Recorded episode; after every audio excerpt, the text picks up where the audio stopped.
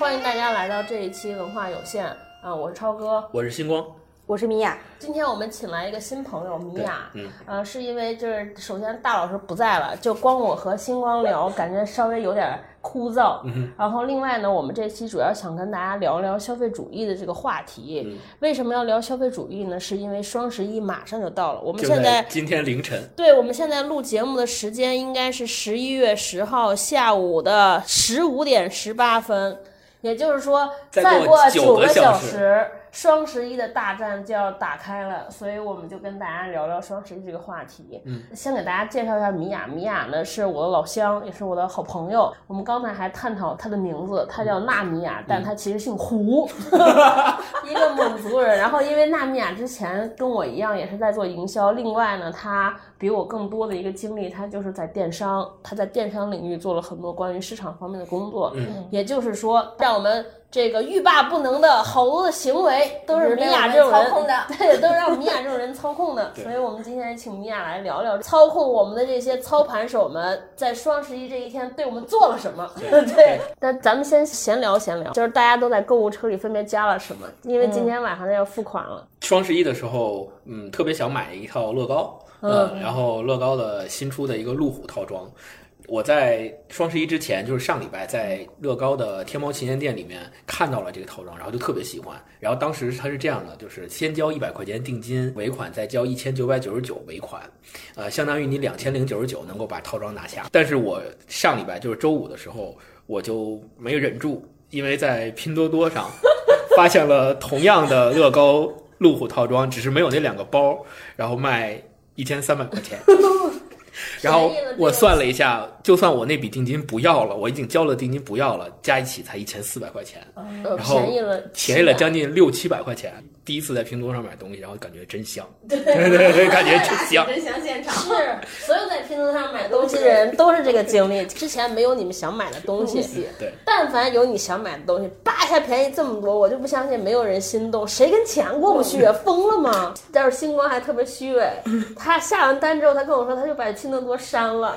对，是这样的。然后他想了个冠冕堂皇的理由，说我我就是用不上，不是说我每次打开之后发现就是好多提醒弹送，就是推送 弹窗弹窗影响我了。我觉得根本不是，就是怕别人拿着他的手机打开说，我靠，你还用对，弹窗你关了就行了。太虚伪了，这个人。米娅老师呢？双十一，我我刚才我都忘了。超哥说起来，我又去看了一眼我的购物车，我 我很丢人，我的购物车加起来都不到两百块钱了。一个是蜂蜜，另外一个是一个润肤露，主要是没什么想买的，确实没什么。就什么都不缺呗，意思。也就很现在很难动心了，可能因为职业病吧，做做伤了，我感觉是。超哥呢？对。双十一对我来说就是一个特别特别大的理由。本来一开始说，哎呀，别买了吧，反正劲儿好像不是那么大，喜欢劲儿不。最后一看说，你现在如如果今天买，比之前便宜百分之七十，你买不买？立刻就买了。双十一就是你那个临门一脚。对对对对对。哎，我不知道你米娅，你是就是是现在才变成这么克制吗？你一个这么爱消费的人，那个一个是我比较挑，可能我想买的它不打折，那我就就就没法在双十一买。另外一个就是有些你自己喜欢的、想买的。当下就买了，等不到双十一。了。你这十年都是这样吗？前年疯狂一点，前年有段时间我很迷恋一个运动品牌，所以当时他们家开始双十一做打折，因为平时不打折。嗯，对，双十一打折的时候就真的很值，我大概买了有几十件吧。嗯，Lululemon 吗？对，没事，不用回避商业赞助，这个没有人听，根本没有做广告钱，我可以明说啊，明 diss 他，这就是一个不出名节目的这个好处，不要有负担。好的，好的。那再往再往下聊，我们可能会聊一点，就是说，嗯，关于大家在一段时间内疯狂购物的，比如说最近特别火的李佳琦的直播。嗯，哎，说李佳琦，我跟米娅，我们俩前天还，因为我们俩在一个群里边，就是在在米娅的朋友圈。那是我第一次看李佳琦啊？是吗？你你是之前也看过了？对他卖的主要是美妆，我是一个连脸都不洗的人。嗯，这就这些产品，其实我根本不需要，但是我就我靠，这个讲的太好了。我买一个，嗯嗯，就是不知不觉就，然后然后，加上你又抢不上，一开始说哇太好了，我想买一个，后来发现没抢上，过来之后你就开始赌气，老娘就不相信今天抢不着，一定要买到一个东西。对，然后最后我第一次去李佳琦的直播间，就看了四个小时，最后只抢到了一袋坚果，在一个美妆博主的，在一个美妆博主的直播间鏖战了四个小时，买到了一袋什么碧根果，嗯，碧根果。太尴尬。然后第二天就特别生气，说老娘必须扛。后来就是险些能抢到一个。电蚊香，然后在下单那一刻，高总制止住我。电餐有它正常一点好。对，我说我看这太好看了，我必须下单，必须买。对，然后他跟我说：“你疯了吗？二十块钱一个，能能高级到哪？”后来我就理智了。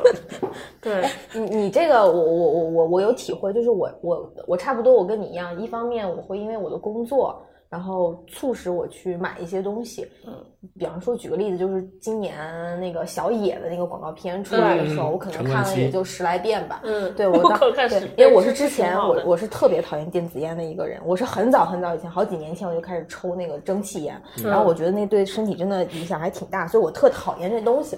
然后这一两年那个算是站在风口上的这个电子烟，我就更加的讨厌，嗯，对，然后我就觉得他做了很多。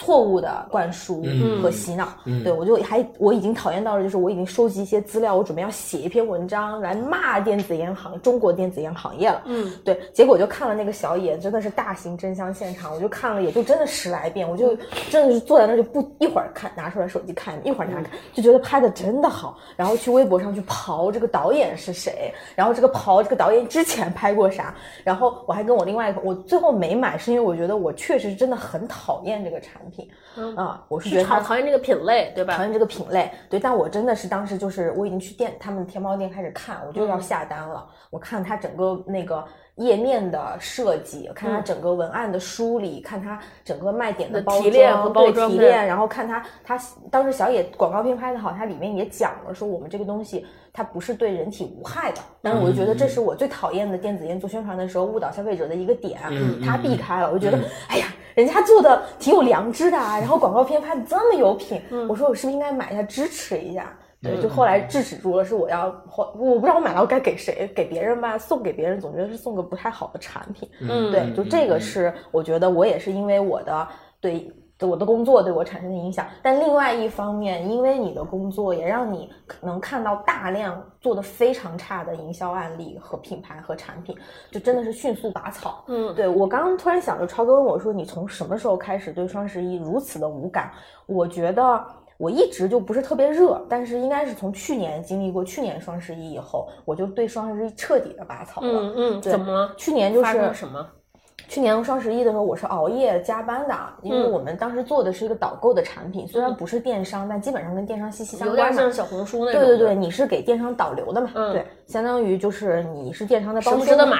呃，就对，类似于。嗯。然后我们当时加班的时候，我真的是，我们那天是运，其实。那个双十一晚上最累的是我们的运营的人员，对我作为市场口，其实我是去支援他们的。嗯，我说 OK，我跟你们一起加班，我就帮他们去看价格。我当时真的是看到后边，我我我记得特别清楚，我那天下班大概三点四点的时候，我发了一条朋友圈，就我说这辈子我都不会在京东上再买东西了，嗯，因为我就对他那种戏弄消费者、玩弄人的那种各种把戏真的是受够了。我那天晚上就是发现，就是京东它是对消费者是两种态度，嗯，如果你是为了省钱。我就会让你在这儿耗无穷无尽的时间。它有一些优惠券是，它有，但是你就是找不到入口，你就是拿不到。你要想拿到，你就要去通过各种方法去，它它是某一个特定的链接的特定的入口进来，你才能点到这个优惠券。就是你你不能给我贡献 GMV，你就给我贡献页面流量时长。停留时长，对对。然后，但凡你这个人来了，你是想迅速买了就走，我绝对宰你，我绝对是就一样的东西，你进来花十分钟，我进来花一分钟，你跟我的价格就不一样。就京东就是干这个这个事儿，但是我真的是觉得特别恶心。然后那天就是加完班就发了一个朋友圈，就开始骂京东。对，然后其实也不是说京东不好啊，就各家都有各家都是这样的。其实对，像天猫去年搞那个什么战队，今年是盖楼是吧？我也没去看那个盖楼。去年是组战队，组战队就是你这个帮天猫各种拉人过来组这个战队，天天大家来打卡，你最后也分不到多少钱，就是几分钱。嗯，对。然后他那个所谓的那个页面还做一些小游戏，让你去那边互动，跟他参加游戏，毛都没有，你知道吗？就是你玩完你就发现，我操，我他妈在这干啥呢？就是这种感觉。然后考拉也贼贱。考拉是这样，考拉去年是首先它的力度就不大，因为考拉就是两个月一小促，三个月一大促，它日常价格本身就是优惠力度挺大的。然后到了双十一以后，就有一种考拉有一种就让你觉得，就是那种就是又当又立，你又要参加，它力度又不大。就今年今年网易严选不是也是这个吗？还是还是延续了这个让我们讨厌的调性。对，然后就是。我平时对考拉感觉还是不错的，除了它那个假一赔万，从来没见它赔赔过以外，但我觉得它整个这个它这个选品什么的，还确实还是挺好的。然后去年就是最伤心，就是你产品本身力度就不大，你就觉得又当又立。然后我们去核核实价格，因为我那天晚上一直加班看价格嘛，我就发现考拉半夜两点以后，那个页面上的产品价格大幅跳水，我就觉得你说那些买了的人。相信你，然后到十二点来买了的人，他们根本不知道你两点以后。又又有价格的变动，而且变得那么大，我当时我就是特别不解，我就去问我们那个运营的负责人，我说为什么考拉会做这样的事儿？他说我以我对电商的了解，他应该是今年的 GMV 没完成好。嗯，这里面就有一个矛盾，一个解释是说今年的 GMV 没有完成，所以他需要在这个时间节点之前完成它，所以降价想要促订单的增增长。嗯，但还有一个说法是说，很多电商在双十一之前，他们会把很多的价格往上提，提了之后你再打折，然后领券，然后。实际上，你最后算下来，跟它双十一不在双十一的时候的价格其实差不多，就是没有优惠多少啊。那个比较拙劣了，那个这个考拉不是，考拉是确实是掉到了跳水价，但是它是在十二两点以后，你也不知道它要卖给谁，对，就很讨厌。嗯，是对，就我后来对双十一的一开始对双十一只是抱着局外人的看法，用上帝视角你来看这个事儿。后来中间呢，就开始就是疯狂的参与进去，买好多，嗯，然后再后来呢，就变成了一个从一个什么都买变成什么都不买，嗯，对，是是因为你知道，就是因为咱们不是也做一段时间电商嘛，我们在逻辑思维的时候，然后虽然我们没有那么严格的电商训练，但你会观察这些网站做的运营活动，你可能就是就是发现说，哦，我们消费者可能在被戏弄，而且再加之最近几年。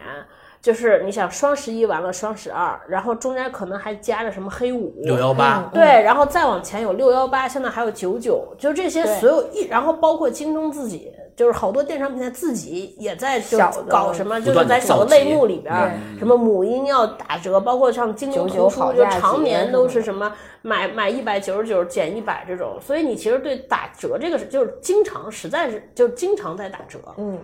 然后，所以你就对对说我在双十一买东西便宜这个这个概念，你其实已经有有那个阈值很高了，你不不太会 buy 这个 idea 了。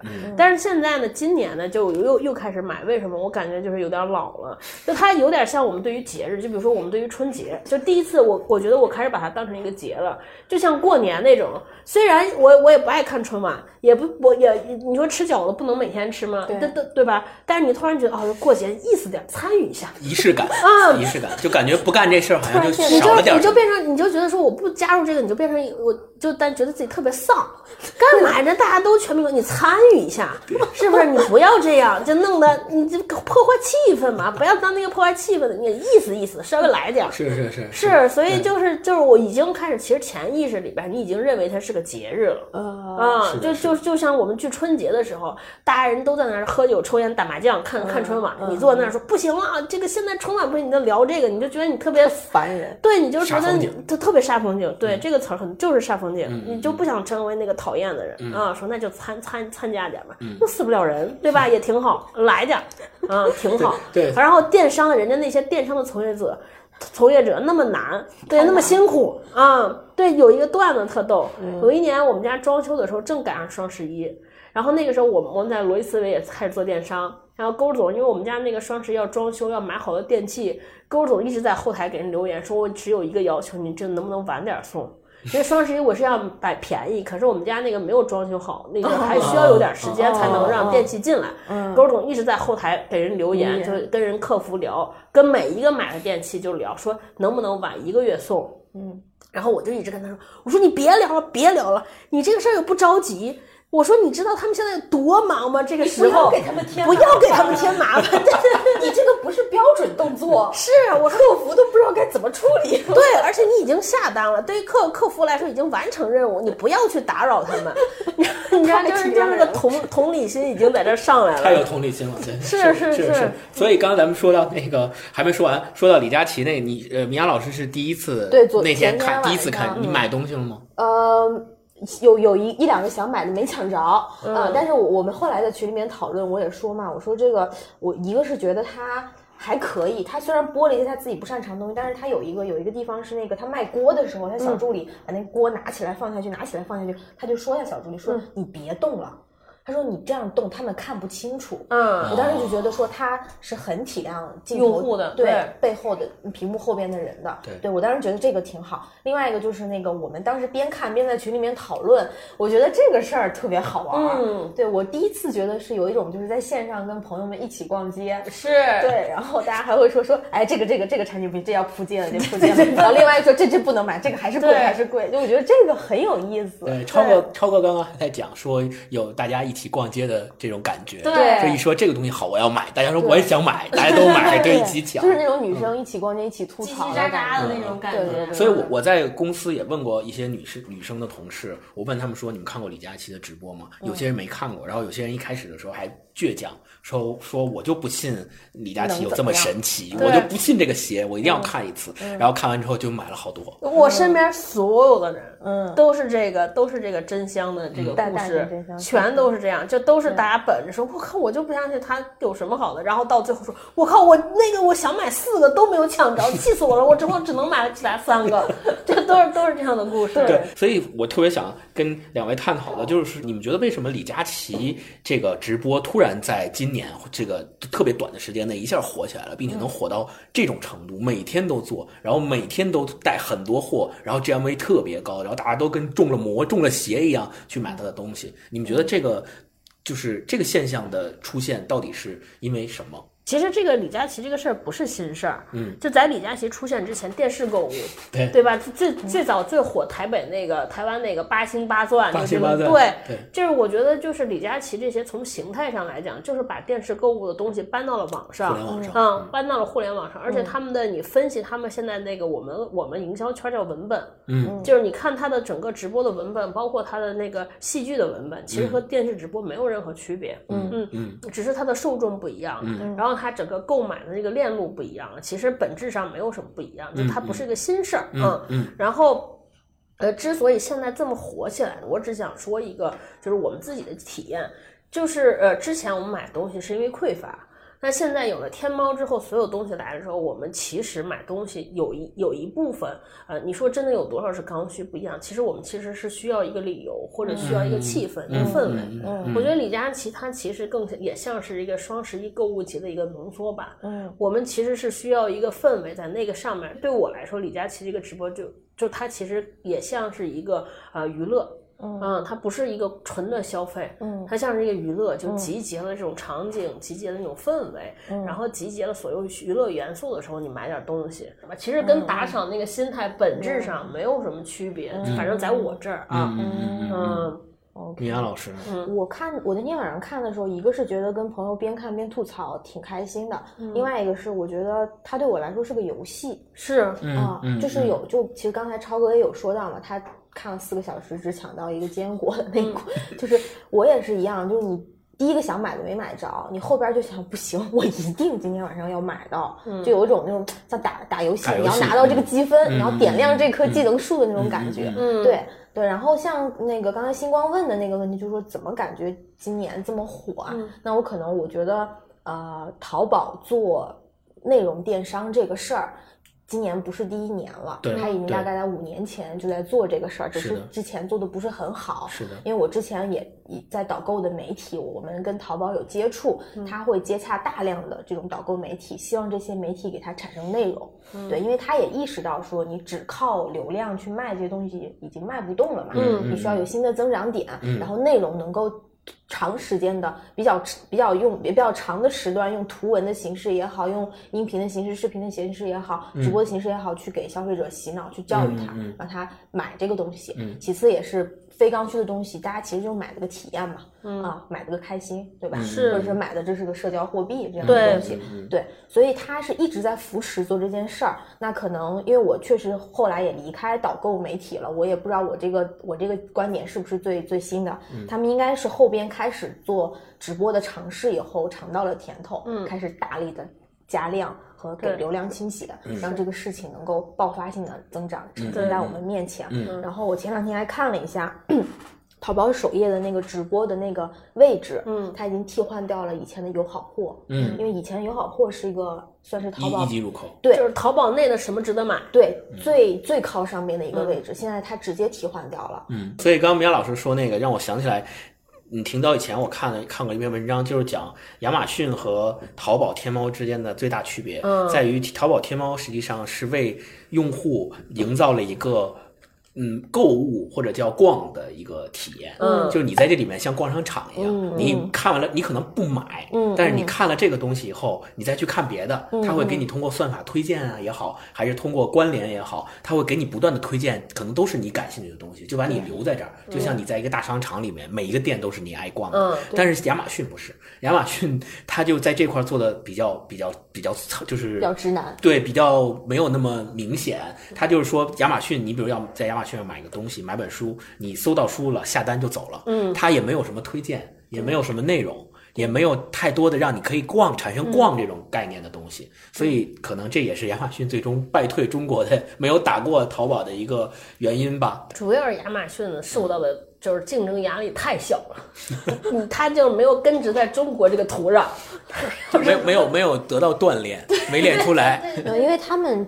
决策还是美国老大哥在决策嘛？他们中国虽然可能中国区也想做出一些成绩来，但是整个这个决策链条太长了。嗯，这边新鲜的玩法、新鲜的 KOL 什么，等反映到美国，我操，已经过这黄花菜都凉了。是，对，因为我们之前跟亚马逊有接触，或者我自己作为一个消费者，我是非常非常喜欢在亚马逊上买东西的。嗯，你这么说完，我突然想起双今天买东西算双十一吗？我今天早上还在亚马逊上买面霜来着。嗯，对，就我特别特别喜欢它，就为什么？克制啊，克制，它不是打开页面以后有一万个优惠券或者一万条信息跳在你眼前，嗯，它就你买啥就买啥，嗯，就特特就是一个老实人那种老实巴交的一个人那种，就是你买不买我都在那，对，你要买你就来买，对，一旦你买完出了问题，我一定给你负责到底，嗯，他的客服呀，他的整个这个后后售后的处理都让我特别喜欢，可惜没做大，对，所以就是这个可能又联想到说，咱们双十一结束之后。很快，在美国那边就是疯狂星期五，对黑色星期五，对，在他们是线下的一个非常大的一个购物的狂欢节。那其实我们可以看到，黑色星期五的时候，其实美国人看可能看中国人。买双十一这么疯狂的购物，他们也有一些困惑。他们会觉得说，线上购物，因为他在他们那儿就是亚马逊嘛，他们可能从来没有在亚马逊上有逛逛的感觉，他们也不会想到说，在线上为什么有这么多人疯狂的在那儿蹲守，然后到时间去买。他们可能还是想说，哦，明天我们家旁边那个沃尔玛买三星买三星电视便宜一半，我要去抢。他们肯定更多的思维是放在这个里面，跟我们有特别大的区别。对，嗯，你说这个我还真是想过，说为什么？就包括我们讲说。为什么现在国就是中国的电商能这么发达？嗯，我觉得它是整体的发达。我们的整个中国的这个商业或者整个说是消费成熟，就是发展来说，就比美国呀，就是西方那种成熟的已经晚很多。嗯，所以他们的电商是在和一个庞然大物的这个老帝国在在打架。对于我们来说，我们本身线下其实也做的不怎么样。对，不是因为人家不不就是线下的这些零售业不努力，这确实是因为国人的消费水平啊。就是你想，我们富起来有闲钱。去消费才多长时间？对，所以呢，就是我们的电商其实它起来了，就是它的起来的时候，竞争对手也不是很强，而且是线上线下都属于一种互相在探索，怎么能把大家兜里有限的钱掏出来，就是大家是在合力，因为在国外真的是那些做线下或者做消费品的人，做快消已经想尽一切办法。嗯，所以其实对于我们中国消费者来说，有一部分是因为电商，是因为电商的加入，我们的购物体验，我们整个的这个消费的体验，或者我们整个花钱的这个事情，才被很好的解决。这是一个基础设施级的改善。是是是，可能没有电商和移动支付这种东西的出现，我们今天也没有办法像这么疯狂的买买买。是，而且在你想，我们我我前两天不是从澳大利亚回来嘛？去澳大利亚的时候，我一去就觉得这个地方这辈子都不可能有电商，就是就是地广人稀，开车恨不得开半个小时才能去到一户人家。对，然后你就觉得说这要做快递疯了吗？这是开快递公司肯定就死了，嗯，只能卖地。嗯，对，所以就我们现在谈到再往下，到现在可以说我们进入了一个叫买买买的时代，或者叫消费主义盛行的时代。那到底这种消费主义盛行的时代，两位觉得对我们而言是更好的，还是说是一种异化？还是怎么样？就你们的观点是什么？就是，星光老师，你先给大家普及一下消费主义的这个概念。OK，就其实消费主义这个事儿呢，我们就简单追溯一下。最早的时候，消费主义这个词儿是出现在十四世纪，当时那个词的意思其实有点负面，就是叫挥霍或者叫用尽，叫消费主义。然后到十六世纪的时候，呃，提出了叫消费者，就是英文里面的叫 consumer，对，消费者这个词就出现了。然后消费者这个词刚出现的时候，跟消费主义一样，它也是略带。有负面的色彩的，对，然后又往下走，到了十九世纪中期的时候，呃，消费者就没有负面的意思了，它就变成了一个中性词。那为什么变成了一个中性词呢？就是因为那个时候资本主义社会就发展发展出来了，就是消费者就指代为生产者的反，就是对立面。然后特别有意思的一点就是，我们怎么样去区分消费者，就是 consumer 和顾客，就是 customer。这两个词是有区别的。顾客就是我，我要买这个东西，我是顾客。这个需求是实际产生的，就是我真的需要这个东西，是由顾客产生的，然后供应商来满足我的这个需求。我我叫这个这种情况下，我叫顾客。那什么叫消费者？消费者就是这个需求不是消费者自己产生的，是供应商制造的。哦，所以叫消费者。所以对，所以这个也就是我们现在所说的消费主义，从消费者这个词来。那我们说现在消费。主义，它可能天然的就带有一种说，这个词更多的是在整个这个系统里面，包括供应商、包括生产者、包括我们在一起，大家共同制造了这个需求，然后消费者去满足这个需求，去花钱去购买这个需求。对，可能就是在这个系统里面才有这个词儿。你说这个，我想起一个概念，我当时看了本书，就是从从营销学的范畴讲，我们会划分，比如有一种叫 needs，就是英文名叫 needs，嗯，就。对，这叫需求。什么叫需求？他说就是生理本能，就就现在我们说的所谓叫刚需，就叫 needs，可能是这个意思，但可能跟刚需还还有一种叫 want，want 对应的是什么？就是欲望，欲望啊，就是欲望。他举了个例子，比如说什么叫 needs？是我口渴。渴这个就叫 needs，就口渴，我需要水叫 needs。可以。那可乐就叫 want 啊。对，所以刚刚超哥之前说到了一个，说其实我们在买很多东西的时候，到底我们是为了满足你的什么样的需求？然后有一本书叫《超市里的原始人》，对对，那本书里面，他其实作者讲到了一个概念，就是他把商品简单的分为两种，一种是为了满足你的就是最本质的生理需求的，对，另外一种其实是为了满足生理需求之上的，就是。展示给别人，我我我更好，我不跟你不一样，对，或或者是我更好，我更值得有怎么怎么样的东西，就相当于展示的东西。我说两个，一个是你自己买了，你自己真的很开心。然后你也会，对，你是开心的，对吧？然后你不然你也不会去拼多多上还比价或者什么的，你是乐在其中，而且你买回去后你是真的会用，会会使用它，会拼它。就我觉得这种消费虽然它不是满足你的那个 need 那部分，但我觉得它让你变得更开心。嗯。那这就是值得的消费，嗯，因为我那个我之前我老就跟我朋友开玩笑，就我可能想买什么，他们会劝我，就是你这乱花钱，你这买东西没用什么的。我就说你你你告诉我，当今社会除了物质这个东西，这个好东西好产品买回来，它就是个好的。我买了个戴森的吸尘器，放在家三年了，它依旧那么好用。除了这种东西，还有什么东西是不变的呢？人会变，人会死，对吧？那个有人会生病，感情会变，对对。还有什么是不变的呢？就有时候跟我们。朋友开玩笑，我说我觉得我们能够买到称心如意的好的商品，然后陪伴着我们。我觉得这事儿挺好的，对就大家也不要就是就一竿子打死就批判这个事儿。对对，我反正我唯一反对的是电商对，比方说我刚刚前面说的京东啊，对消费者的愚弄，对对消费者的愚弄，对这种。整个消费行为的操控，嗯，对我我讨厌这样的。但比方说星光他买乐高，我觉得这种他是有知道自己喜欢，他也知道这个东西贵，他也付了很多钱给到这个品牌的溢价。但是你是清醒的在消费，我觉得这样的消费就是值得认可的。感觉这期节目马上要我们又为消费证明 是吧？不是，马上就要变成奇葩说那个辩题，我们要不要精致球？倪亚老师辩题是我们可以精致球，对，然后对。我我真的认同啊，我真的认同消费主义。嗯，我是想说一个，就是刚才沿着米娅老师刚才那个米娅那个话题啊，就是双十一这个事儿。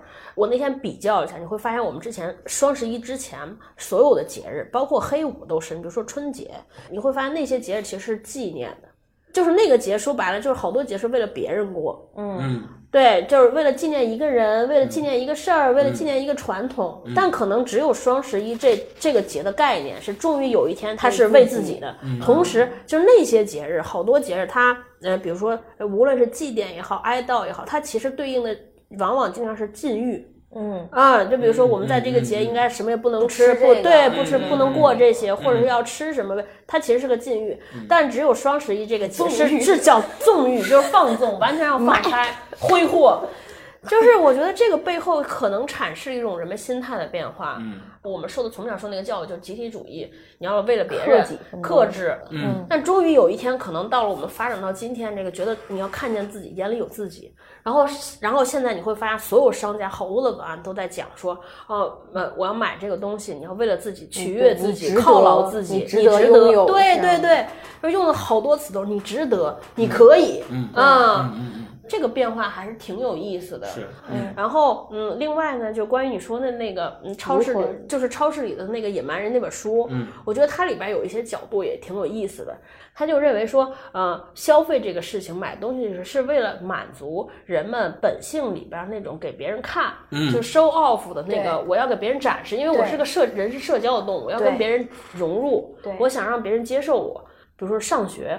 就是学历这个事情，就是一个人们希望通过消费这种商品来展示人们智力的，嗯，对对吧？对对，就是包括说晒孩子，在朋友圈里晒宝宝，为什么？就为了显示我的是有优秀基因啊啊，我的遗传基因很优秀。就我之前在三里屯看过一个那个鞋子的展，他就是把那个从特别以前过去各各个各大文明各大文明的那个留下来过去的人穿的鞋子，然后就会看就是地位越高的人。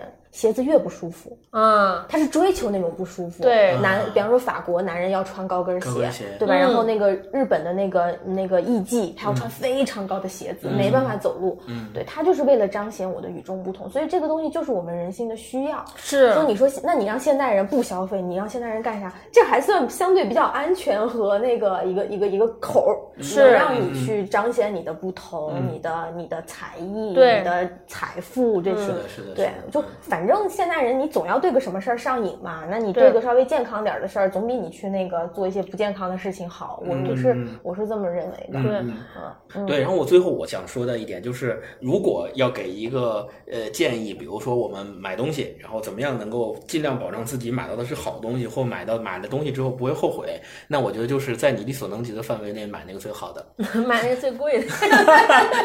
不买那个最好的，因为最贵的不一定是最好的啊。就在力所能及的范围内买那个最好的。所以我觉得今天我们这期节目本来是想要这个不不也不是批判，就是想要去真正的站在一个中立的角度去探讨一下消费主义这个事儿。结果没想到大家最后都觉得我们支持消费主义，买买买。三个人都是被消费主义荼毒已久的人。对，我是觉得你刚刚问的那个问题，就是说怎么买到好的，或者怎么让年轻人特别有发言权。就我我是觉得。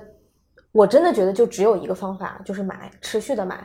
总有一天你会意识到，所有的商家跟你说，你买了这个口红，你就会变成一个受欢迎的人。嗯啊，你买了我这个产品，你瘦下去，就会有人喜欢你。嗯啊，你穿了我这个衣服特别好看，你就会获得一份好的工作。这些全部都是假的。嗯，对。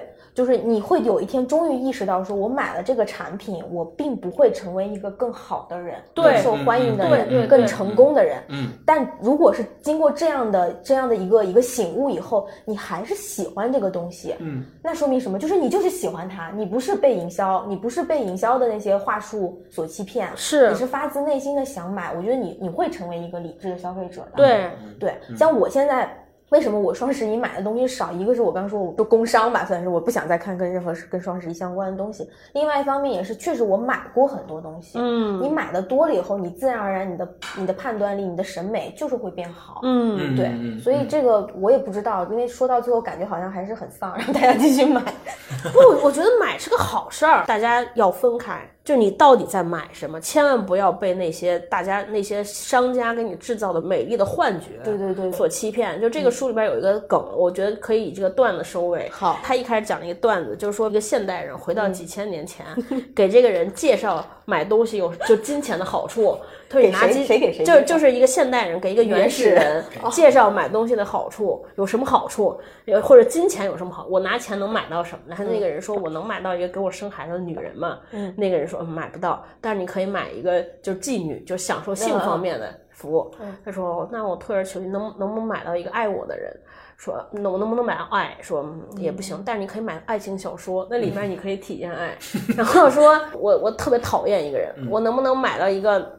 我拿枪把他杀了，杀了可以然后那对他说可以，但是也有可能对方也花了比你更多的钱，然后也买了，他可能把你也杀了。然后那个人说说没关系，说你看你们不要绝望，说我这儿还有你们是现在买了就能用上的，比如说鞋，比如说墨镜，对吧？你们出去跑追猎，你们穿上打猎穿上鞋，这效率更高啊。对然后那那些人终于有点兴趣了，说这个我们确实没有问题啊。说那我们需要怎么买呢？说你们需要用钱买。说那我们这钱怎么弄呢？说你们需要离开家庭，不能每天跟你们的孩子父母在一起，每天工作八小时以上，然后还要上十六年的学，然后出来每天干，然后干四十年，然后最终退休了之后，你们就能够买到这些东西了。然后最后那个原始人说：“你疯了吧？”